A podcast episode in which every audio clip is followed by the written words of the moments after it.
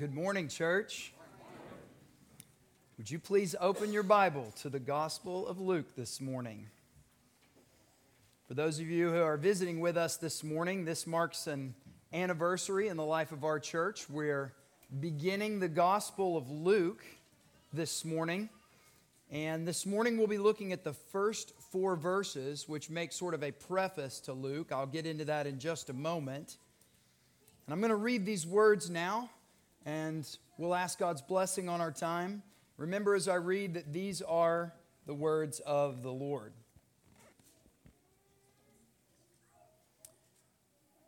Inasmuch as many have undertaken to compile an account of the things that have been fulfilled among us, just as those who from the beginning were eyewitnesses and servants of the word handed them down to us, it seemed fitting for me as well having investigated everything carefully from the beginning, to write it out for you in orderly sequence, most excellent Theophilus, so that you may know the certainty about the things that you have been taught.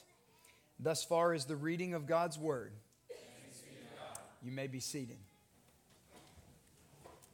Let's ask God's blessing on our time this morning.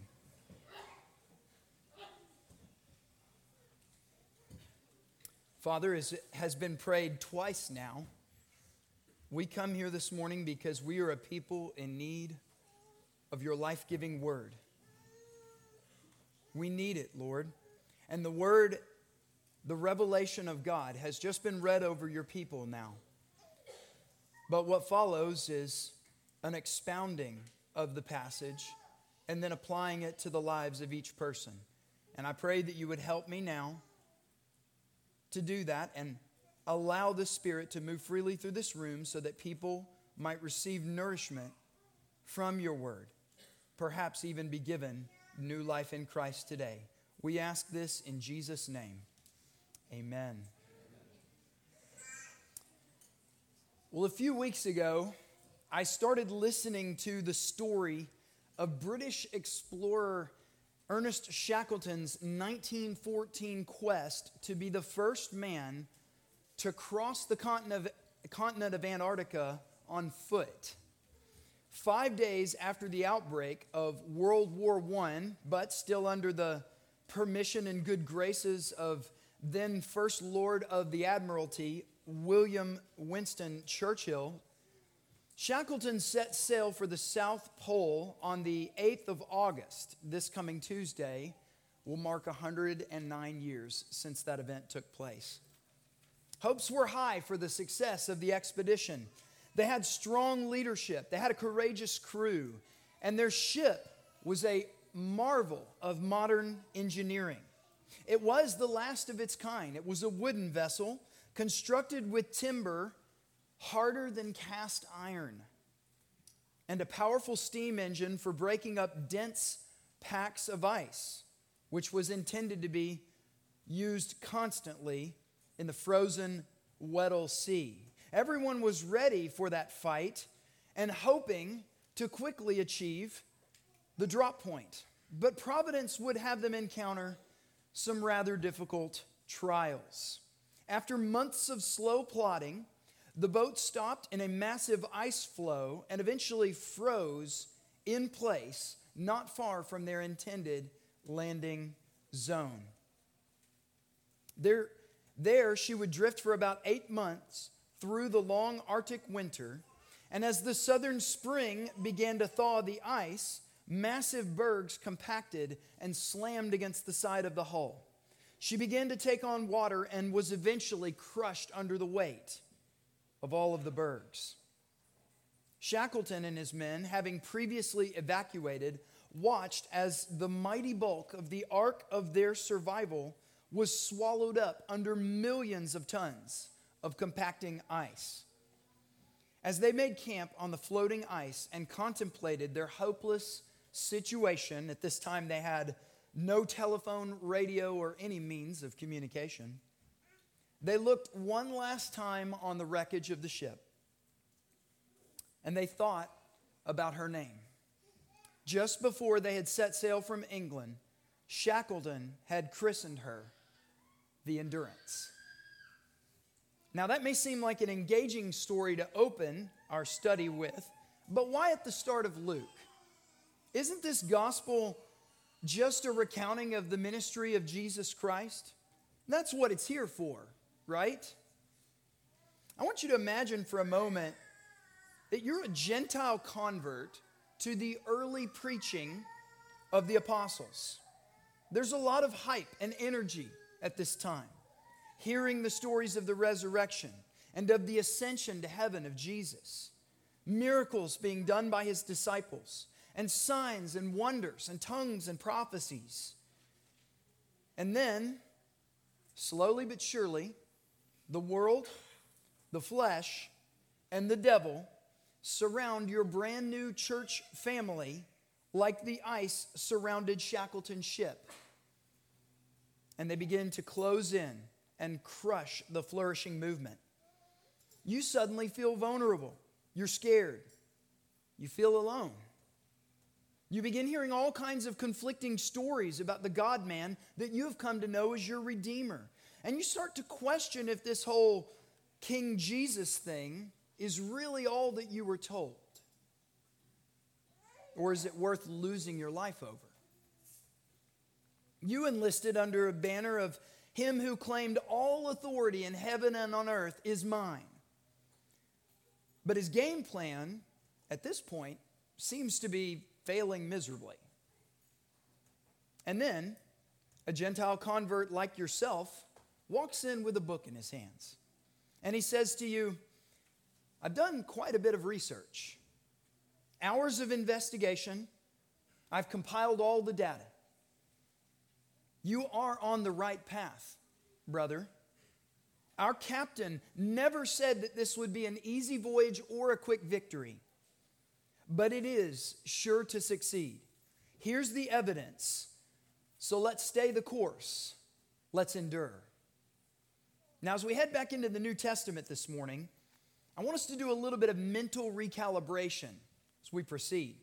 Luke is, many of you know, one of the synoptic gospels. That's the three gospels that frequently will parallel one another's narratives throughout the story. Though much of the material that we will cover in this study is repeated in Matthew and Mark, there is significant exclusivity to Luke. He records history and parables from the life of Jesus that no other gospel contains. Allow me to give you an example. Matthew begins his genealogy with Abraham, while Luke starts all the way back, beginning the genealogy with Adam. And there are rich theological reasons for which he does so. We'll get to those in the coming chapters. Also, Luke chapters 9 to 19 contain a hefty cluster of parabolic teaching from the Lord Jesus. And out of 17 anecdotes that he delivers in those pages, 15 of them are unique to the Gospel of Luke, including the prodigal son story that I'm sure you're familiar with. In that section of text alone, chapters 9 to 19, almost 50% of the material is found solely in the Gospel of Luke. Perhaps you've heard that Luke is the longest of the four Gospels. I was talking to a brother about that this morning before church began. In the Nestle Aland Greek New Testament, which is arguably the most reliable compilation of Greek manuscripts that we possess today, Luke occupies 96 pages of Greek text, while its closest companion, Matthew, takes up only 87. The beloved physician, as he was commonly known, you can see Colossians 4:14 for that name, was a very thorough investigator and he was not afraid to spill some ink on a project, which was an expensive undertaking and we'll come to that in just a few minutes.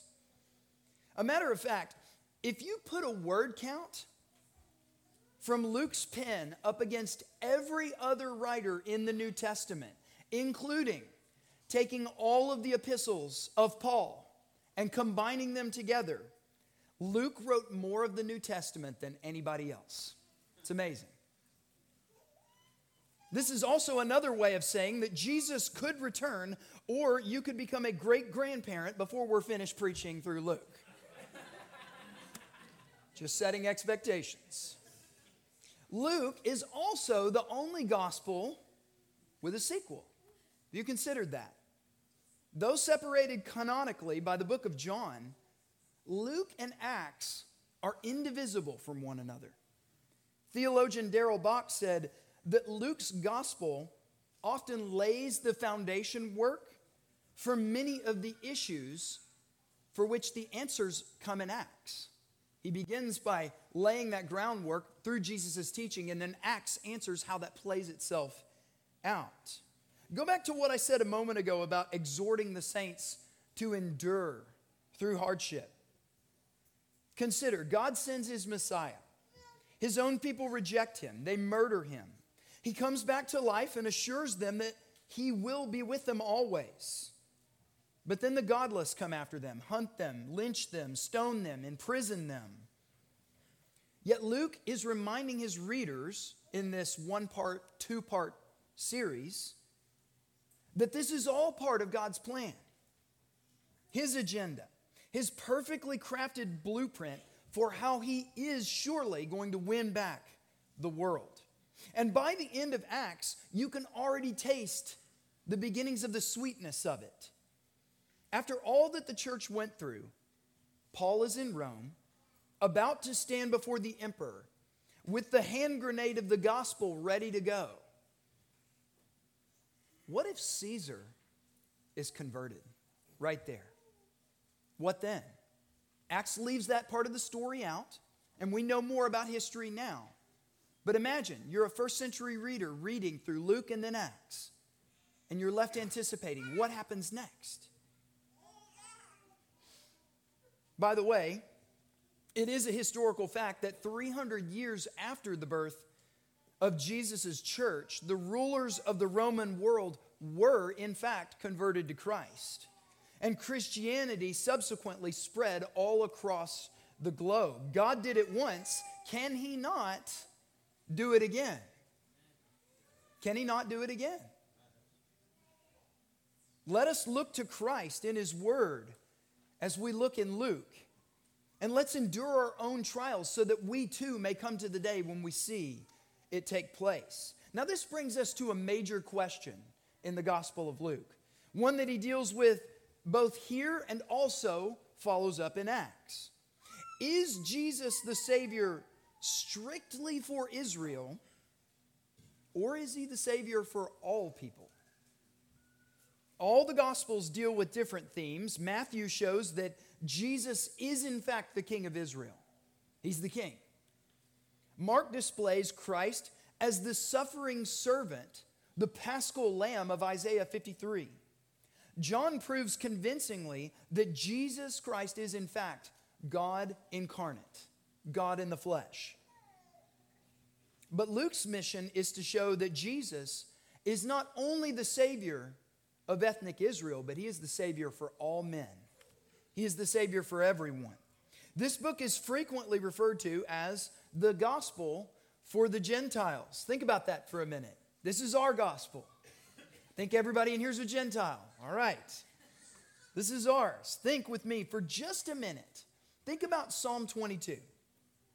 Remember the psalm that begins, My God, my God, why have you forsaken me? Those words of Christ from the cross. King David, king of ethnic Israel, God's chosen people, you remember, he declares at the end of that psalm, all the ends of the earth will remember and turn to Yahweh. And all the families of the nations will worship before Yahweh. Their seed will serve him.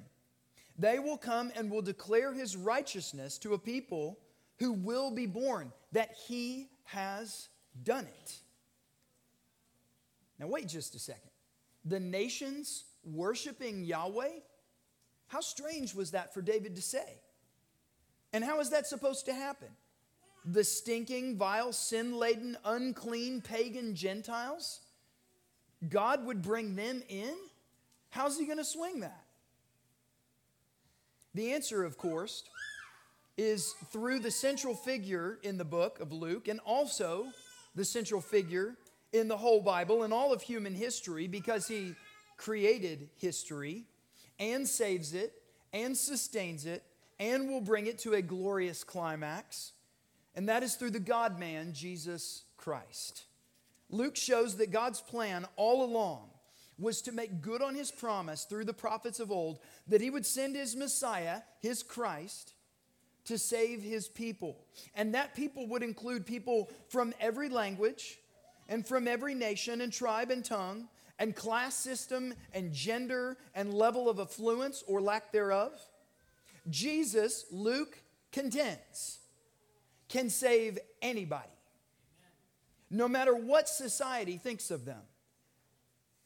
This is why Luke frequently deals with, throughout his narrative, those forgotten groups, such as the Gentiles or the poor or women, particularly widows, and children. Throughout the book, Jesus encounters, for example, speaks to and spends more time with women than any other New Testament writing, right here in the Gospel of Luke. One professor called Luke the ladies' home journal of the Bible. The purpose of this, however, again, is to show that God's saving work in Christ knows no bounds. That people of Jesus, that all the people of Jesus, know him. All of them know him, from the least to the greatest. So, lost person who's hearing my voice right now, what are you waiting for? Jesus has offered himself for all lost people at no cost. It doesn't matter how you've sinned or hated God, Jesus is able to save to the uttermost. Like those who were just baptized moments ago, would you declare now that you are done with your sin and ready to submit to Jesus Christ as Lord? Then do so. You don't have to wait till the end of the sermon. Don't wait for me to get finished speaking. You can repent even now, turning from sin and turning to Christ and embracing Him as Lord and Savior. All who do so will be saved. Lastly, Luke is called the gospel of the Holy Spirit. The power and work of the Holy Spirit are center stage throughout this narrative. He was promised by John the Baptist in chapter 3 and quickly moves into the role of, as one commentator put it, the testifier and enabler for all of Jesus' ministry. This is further confirmation to Luke's fledgling Gentile audience that though Jesus has ascended to heaven, he still guides and directs the affairs of his church by the eternal Trinitarian connection through the person and work of the Holy Spirit. Now, before we begin looking into our text this morning, I want to give you a brief outline for the entire book of Luke. There are five points, and I'll try and go over these more than once for those of you who are avid note takers. We are going to refer back to this frequently. Number one, Luke's preface and introduction of John the Baptist and Jesus Christ. That's chapters 1 to chapter or through chapter 2. Chapters 1 and 2, Luke's preface and the introduction of John the Baptist and Jesus Christ. Number 2, preparation for ministry and anointing by God. That's chapters 3 through 4 verse 13. So just a brief two points of introduction, very brief chapters. Remember, number two is preparation for ministry and anointing by God, chapter 3 through 413. Number three, Jesus' Galilean ministry, the revelation of Jesus to the people of Galilee. That's 414 to 9, verse 50. Galilean ministry, revelation of Jesus, 414 to 950. Number four, the Jerusalem journey, Jewish rejection and the new way. That's when Jesus is traveling from Galilee back down to Jerusalem. He's on that long journey. That's where all those parables are that I mentioned. And this is 951 to 1944. 951 to chapter 19, verse 44. And then lastly, number five, Jerusalem the innocent one slain and raised. That's 1945 to the end of the book 24, verse 53. That's our outline. We'll be referring back to that frequently as we go through so you can kind of set a tone or a pace in your mind for where we are in the narrative and the main thrust that Luke is getting to in this gospel. Well, let's look at our text this morning. It's, a, as I mentioned in the opening, a four verse prologue to the Gospel of Luke. And it's here that we find out the cause, the audience, and the purpose of this book. This is such valuable information, all packed into these first four verses. You might read through those real quick, scan them. Maybe it's worded a little funny. You see the name Theophilus. I wonder who that guy is. And then let's just get to Jesus. Let's move on. Extremely valuable material right here in the first four verses of Luke. Cause, audience, and purpose. I want to begin with purpose. Look down at verse 4 briefly. The purpose of the work. Why is Luke writing? He says, so that you may know the certainty about the things that you have been taught. So that you may know the certainty about the things that you have been taught. The key word here is asphaleia. It's Greek.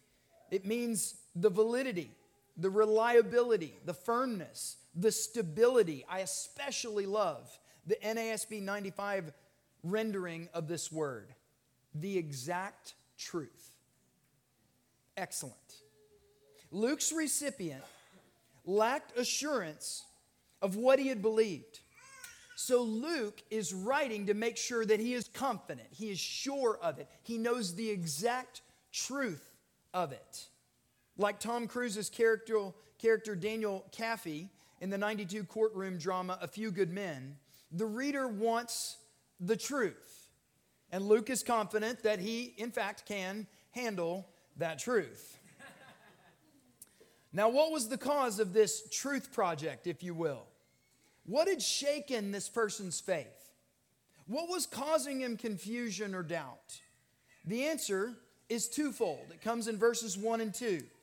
There are already many writings about Jesus, and there were already many eyewitness testimonies about Jesus. Luke opens verse 1 with the announcement that many have undertaken to compile an account of the things that have been fulfilled among us. You may read that and think, well, that's a good thing, right? Lots of manuscripts, lots of materials.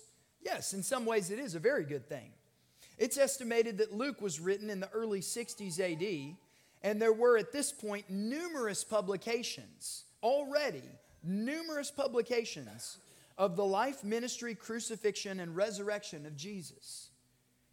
There were no editors telling their reporters, plug Jesus. They didn't have to.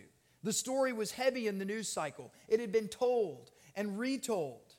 Additionally, many of those early accounts of the life of Jesus came straight from statements of witnesses present for either some or perhaps all of the teachings of the Christ of God. Verse 2 says, Just as those who from the beginning were eyewitnesses and servants of the word handed them down to us.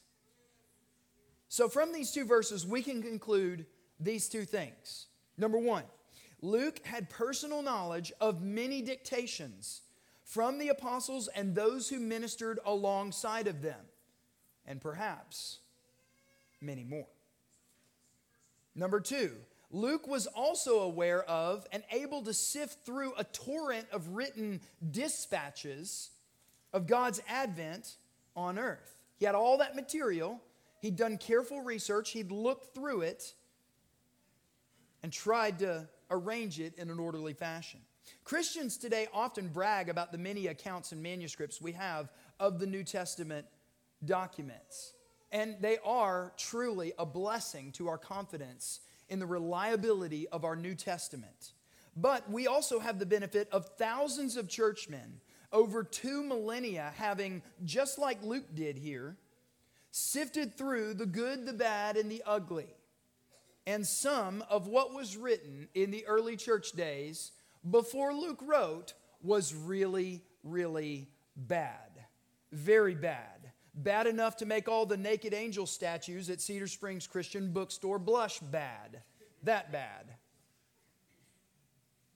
False accounts of miracles and wild heresies abounded in the Near East during that time. The Gnostic heresy quickly became the third way of the church. Some things never change. And sinful persons frequently exploited the popularity of the new faith for personal gain. All you had to do was put the gospel of at the front of your letterhead, and you were almost guaranteed to have a bestseller. Everybody wanted to read about this. Early church fathers, Eusebius and Ambrose, mention several apocryphal accounts during that time that caused problems for the newly birthed church. They mention the Gospel of Basilides, the Gospel of Thomas, the Gospel according to Matthias, all of which, and there are many more besides these, contain serious errors of history and theology. So the term many might have posed a little bit of a problem, at least for this man named Theophilus.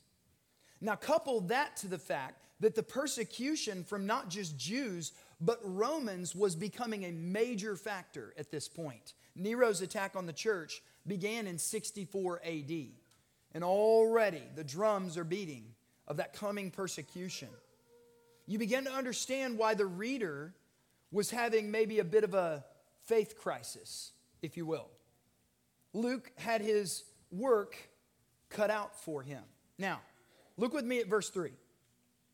Luke says, It seemed fitting for me as well, having investigated everything carefully from the beginning, to write it out for you in an orderly sequence. Now keep in mind that Mark and likely Matthew had already been written at this time. This isn't Luke's tacit critique of the other two Gospels. He's aiming to compile the evidence from them, especially Mark. Luke draws heavily from the Gospel of Mark, and all the other materials circulating in such a way that the true story and teachings of Jesus Christ come together and make sense to the reader, particularly a reader who, in this case, is likely not Jewish. And we'll get to that in just a minute. R.C. Sproul summarized it this way Luke has arranged his gospel in a systematic, logical, and readable structure. He does this so that we can make sense of both, catch these two things, the patterns of Jesus' teaching and the movement of his life. He wants to pay attention to these clusters of teaching which give a thrust to the gospel. This is what this gospel is about. This is all that Jesus was teaching. This is what he's saying to help us. And then, in addition to that, how did Jesus move from place to place throughout his life? That's why Luke wanted to order his gospel the way that he did. Consider, church, the Lord has brought this gospel to us in the same way a good shepherd would bring his sheep into green pastures and beside still waters. Inspired by the Holy Spirit, Luke has done all of the homework for us. He's compiled the material into his forge. He's removed the dross of the error. He's hammered out the narrative that is tailor made for those outside of the Israelite community with limited knowledge of the Old Testament faith. All we have to do, beloved, is attend to the Word of God and abide there with our Savior and Lord. Are you ready to give yourself anew to the study of this particular book of the Bible? And I don't just mean on Sunday mornings either. This last Friday, Jason Chandler spoke to the men about personal and home self defense. All of the information was very good, and I've been to several talks like that before, so much of the information I had heard before. But a meeting like that has a different kind of effect on a man. Namely, the kind of effect of saying, hey, get off your tush and do something about it, mister. That kind of effect. Hey, are you doing anything about this? Are you caring for your family? Are you protecting them? You know this stuff. What are you going to do with it? And as we enter into what will likely be an extended season in this text, I exhort you, church, give yourself to this gospel. Give yourself to it. Don't come here each Sunday morning having starved all week long and expect, like a baby bird, to have food regurgitated into your mouth. Now, I know that sounds a little crass to say that about the preaching, and I intend with each sermon to set a beautiful table of feasting from the Word of God. I work all week for it. But God made you to eat every single other day of the week, too. You have to have nourishment. Consider in the coming months giving special attention to the passages that we'll be going through. Tammy and I are continuing to listen to the readings on the CTK app. We want to try and continue to keep up with that, but we're also spending much of our personal devotion time right here in this third gospel. I would encourage you to consider doing the same. Now, we come to a very important question in the text Luke's audience. We've talked about the purpose, we've talked about the cause. Now let's talk about the audience. From verse 3, you read there in the Legacy Standard Bible, most excellent Theophilus. Who is he? What do we know about him?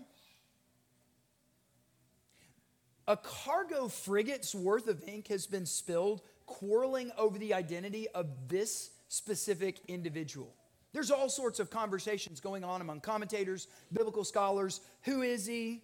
Is he a Greek? Is he a Roman? Does he have a Semitic background, as did the devout of Cornelius um, from Acts chapter 10?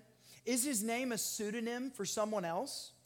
Is Luke writing, potentially, to more than one person? Now, why would I say that? Well, the name Theophilus is only used twice in the scriptures, here in chapter 1 and also in the opening verse of Acts. Let me read that for you. The first account, O Theophilus, I, that's Luke, composed about all that Jesus began to do and teach until the day when he was taken up into heaven. Now, the name Theophilus comes from two Greek words the Greek word theos, meaning God, and the Greek word phileo, which means love, a kind of familial love, a brother love. Placed together, they mean something along the lines of beloved of God or lover of God, depending on how you read it. So Luke could, in fact, be writing to a group of Christians, perhaps a particular Gentile church that he's thinking of. Perhaps he's speaking to Christians at large, anyone who is a lover of God or is beloved of God. This book is written for you. And I think originally, however, when Luke penned this work, that's not what he was doing. Personally, I'm not convinced that he was writing specifically this gospel to a group of people. The Greek here is singular, and it's in the vocative case. Cases are something that I'm going to mention frequently as we go through the New Testament and we go through this gospel. In Greek, there are a system of classifying types of nouns. The vocative case is used when someone is being directly addressed, not necessarily the first word in the sentence, but you know they are clearly the intended subject. I have a need, O Dustin, of the assistance of a deacon. That's the vocative case. Now, you'll frequently see this case used in the scriptures speaking to persons of high rank. From Acts chapter 26, Paul said, I am not out of my mind, most excellent Felix, but I utter words of sober truth. In addition, Luke adds the tag kratiste, which is Greek highly esteemed one and it's a title often used of Roman nobility, making a strong case that Theophilus was more than just a street sweeper. Furthermore, most biblical scholars think that being himself financially well off, Theophilus personally underwrote Luke's investigation into the eyewitness accounts of the life of Jesus. Now, that makes perfect sense to me. This is an expensive endeavor the parchment needed to write down all the materials that Luke had to write down was itself alone a fortune, very expensive. And then all the investigation time, all the time away from Luke's regular occupation, if he was a physician, all that time away so he can go from town to town and get the data, get the eyewitness accounts, get those manuscripts in front of him and compile it all together. He had to have some financial support.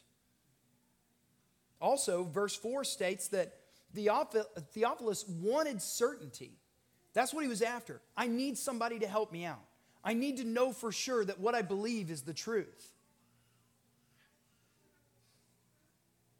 It's interesting that this being the case, a man of very high social standing is responsible today for the gospel that we're going to be studying over the coming months. Turns out you don't have to deny your privilege to serve Jesus in the kingdom after all. Amen. He's a man. He was a Greek, part of the ethnic majority of the time. He was also a Roman who held a place of great power and prestige in the empire. He was financially loaded, potentially. Theophilus is an ancient intersectional nightmare.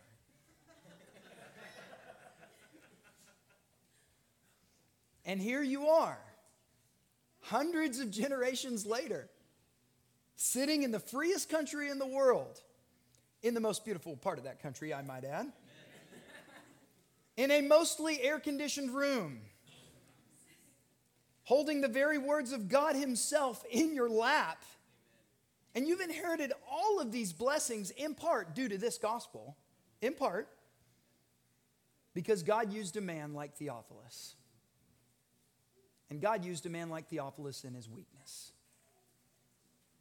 How backward and imbecilic are the ways of our world today? The prophet Isaiah says, For as the heavens are higher than the earth, so are my ways higher than your ways, and my thoughts than your thoughts. The psalmist declares, These things you have done, and I, Yahweh, have kept silent. You thought that I was just like you. I will reprove you and state the case in order before your eyes. That's from Psalm 50. We're told today, in order to be like Jesus, deny your privilege, sell all you have, become a janitor, embrace your lowness. And that's not how God chose Theophilus. He looked at the man's heart. He saw a man clinging to his faith, but struggling to believe and remaining steadfast. Was it worth the price of losing all that he had worked to attain? He needed some assurances from a brother who had walked with the apostles or been associated with them and seen things done and things studied and thoroughly investigated these matters. God had been preparing Theophilus for this moment all of his life. And at the very least, through his request to Luke, though I believe there was financial support as well, God is even to this day preparing us with the truth of Christ's life and using this to help us to be consistent in his teachings, to stay steadfast and endure till the end. Our family recently went through the story of the prophet Samuel's selection of young David for the crown of Israel. You know how the story goes. God doesn't look at the outward appearance, he looks at the heart. But as I told our children, our world has a subtle way of saying looking at the heart means looking at the outward appearance. You just look for people who are really underprivileged. And then you know because they're underprivileged, they have a really good heart. That's not what Samuel was told to do by the Lord. This is theological nonsense. God said, You shall not do injustice in judgment. You shall not be partial to the poor or defer to the great but you shall judge your neighbor in righteousness. That's what he's talking about. You see, I, God, I see into the heart. That's how I make my choices. I'm not going to be partial to poor, and I'm not going to be partial to the rich. He looks at the heart. Brethren, you don't have to give up your good paying job or quit trying to grow your business or abandon thinking about taking a county commission seat because these are all inherently prideful thoughts, and God would never use anyone who would dare to be so daft. God used the most unexpected of persons to bring us this beautiful gospel of Luke. And before I leave this section, just consider for a moment. I told my kids this last night. Uh, uh last night, I told this to my children as we were reading through these first four verses in preparation for this morning. God is, in fact, a literary genius. He's a literary genius. Because he did choose a man, and I think he was a historical figure, Theophilus. Theophilus, by the way, was a popular name back then in both Greek and Jewish circles. So this was a very common name. But he chose a man named Theophilus, whose name means lover of God or beloved of God. So, in fact, though it was written to a historical figure, you can read this gospel and in the opening pages see that this is here for you, lover of God. This is here for you, beloved one of the Father. This is here for you so that you may have confidence, so that you may know and be sure of everything that Jesus taught and how to live for him so that you may endure through to the end. I want to conclude with some application from this text, but first let me go back to the story of Ernest Shackleton that I mentioned at the beginning the story of the endurance. One of the most marvelous things about that timeless story of survival and grit is that the 100 plus members of the crew were during those years that they were in danger of exposure and starvation, after they evacuated the ship, they made camp on floating icebergs. They weren't on the land. They floated around in the Weddell Sea for almost a year. Those men in that kind of danger, you read the account of them, and they were, they were filled with all kinds of joy. It's wild. How? How can a person face so much hardship and maintain that kind of mirth? The answer is they remembered that this is exactly what they had signed up for. We're leaving behind our families and our freedoms and entertainment and eating, and we are setting out for adventure to accomplish something that no human being has ever done before and we expect it'll be hard. The ship was called the Endurance, after all, not champagne on deck or couples therapy. Now, we've dealt with a number of themes, and I really want to drill down into this because this is where it gets really good, and this is where we all want to be. We've dealt with a number of themes since we were planted in 2021, and one that has come up from Peter through Ezra and Nehemiah, and now in Luke is perseverance endurance. It comes up again and again in the text as I read and as we study together. Let me ask you, fathers, are you enduring the trials and hardships of work and husbanding and child rearing with joy? Have you been looking regularly into the perfect law of liberty in order to live? What will you do now that you have heard that Luke was written primarily to help you remember that your life in Christ will be challenging. And you enlisted with the understanding that it would be so. And the profit of the investment of your talents and the assessment of your masculine virtue will be that you rose above the calamities predestined for you and stayed the way of the master with a mirthy smile. Wives, are you frustrated with the way that your life is going right now? or perhaps very fearful? Do you wish sometimes that you had more control over the world, or your husband, or your children, or your friends, or perhaps even your own body? Have you forgotten that God is sovereign to bring difficulty in all of these areas? Now, will you run to the fountain, which water source never runs dry? What reasons can you give for neglecting attention to daily Bible reading? Do you consider devotion to the Word of God a guy thing? Or are there too many other duties that you just can't ignore?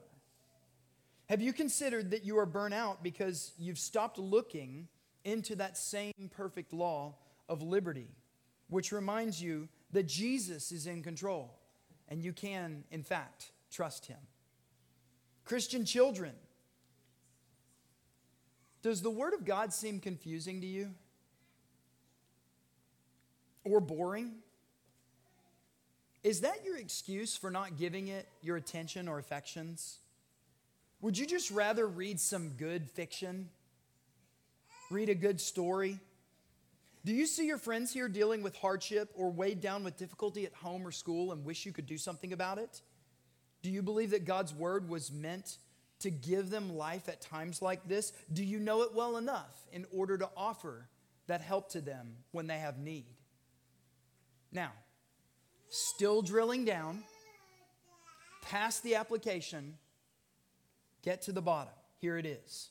At Wednesday night prayer, Dustin asked the Father in his prayer Wednesday night that we would get to see a lot of Jesus in this study.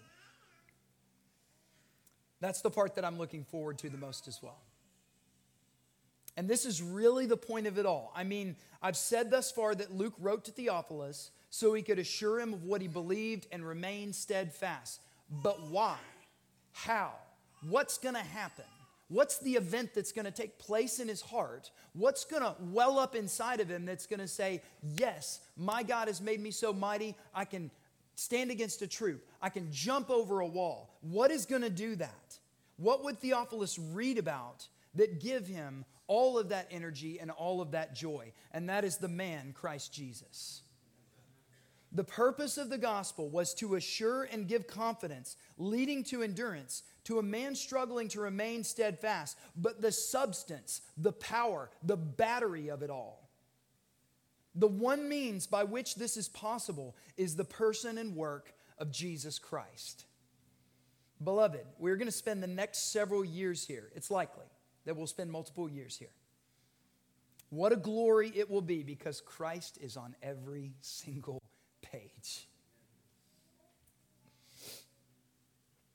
That's what's going to make a father's heart filled with joy when he gets frustrated at home. Jesus. The wives who want to rest in the sovereign power of the Lord, they look again to Jesus and they see, He's got this. The mouths of the children, how do they get filled with the praises of the king? By looking to the king, even in their little childlike ways, with the little faith that they have. They open the Word of God, they read it, and they see Jesus. Then their mouths are filled with His praise. Let us fix our eyes on Jesus, the author and perfecter of our faith, who for the joy set before Him endured the cross, scorning its shame, and sat down at the right hand of the throne of God. From Hebrews chapter 12, verse 2, I think was written by Paul, but there's a good chance that who was writing it down for him could have been Luke. And by the way, what does looking to Jesus, fixing our eyes on, dirt, on Jesus, do? Well, verse 1 of Hebrews 12 says it helps you to run the race with endurance. So, therefore, let us draw near with confidence each day with an open Bible in our laps to the throne of grace so that we may receive mercy and find grace to help us in our time of need. Let's pray together. Father, we thank you. We thank you for your word. From cover to cover, it is a glory. It is perfect in every way. There is not one spot or blemish in it. And it is able to make us the people, the men and women, the husbands, wives, fathers, mothers, children. It is able to make us in every way equipped into the image of Christ Jesus. Would you, even now, begin stirring in people's hearts a desire to press into this word in new ways, to begin studying it if they've been neglecting it, to begin memorization of it again if they've left off memorization, or even start memorizing the Gospel of Luke verse by verse as a means of studying it and remembering it. And Lord, would you do as you've promised and transform us through the seeing of Christ into his very image? We pray all of these things in Jesus' name. Amen.